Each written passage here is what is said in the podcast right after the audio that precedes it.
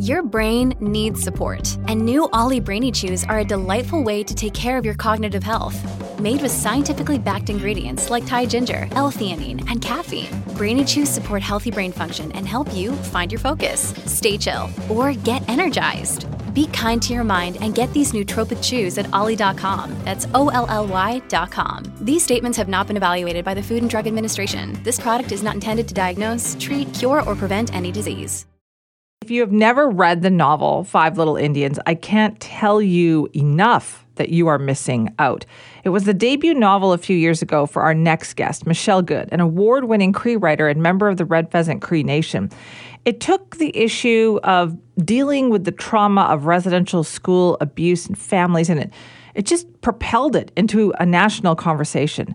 And it is a conversation that continues in Canada, especially over the next few days. And I'm so honored that Michelle Good is with us now to help us make that conversation happen right here. Michelle, thank you so much for joining us. My pleasure. Thank you for having me. Did you sense when you were writing originally Five Little Indians that it would be such a seminal book? Absolutely not.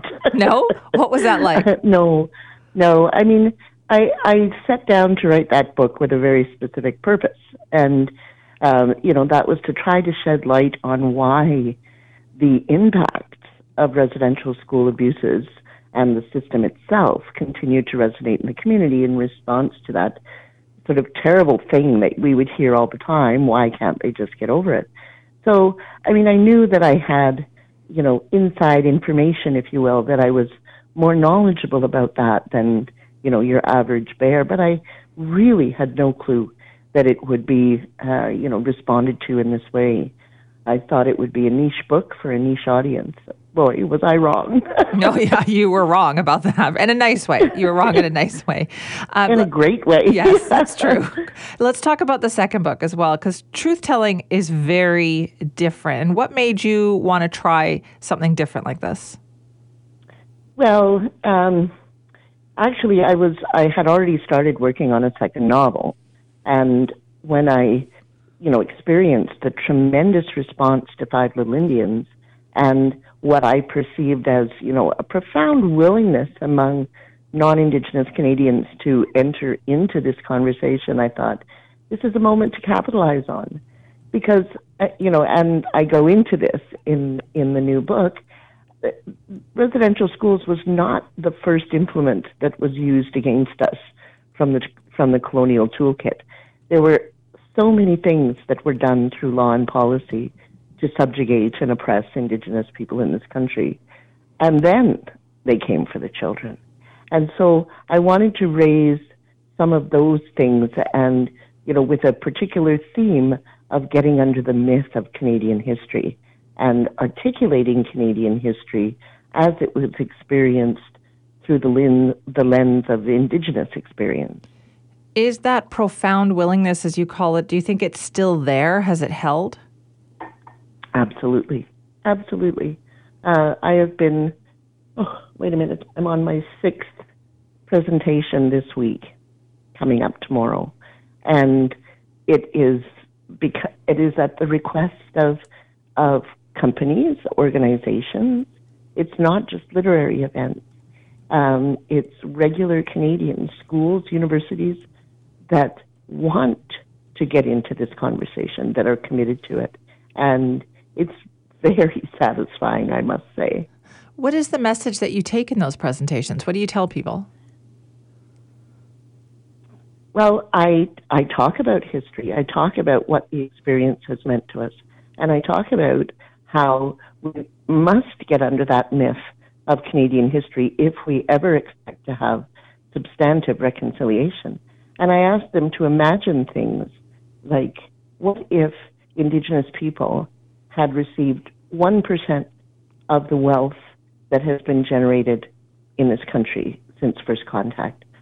How different would our circumstances be?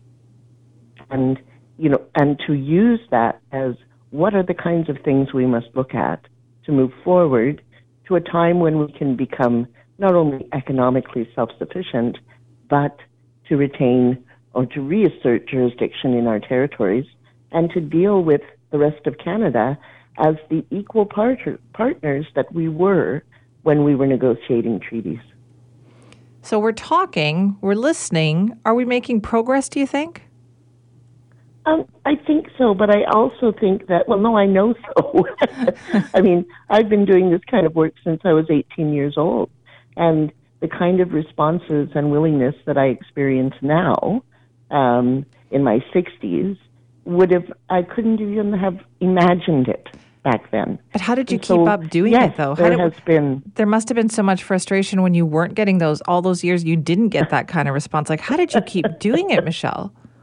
Well, you know, I can I can revise that question because I've been asked this on multiple occasions, and that is, are you hopeful, Michelle?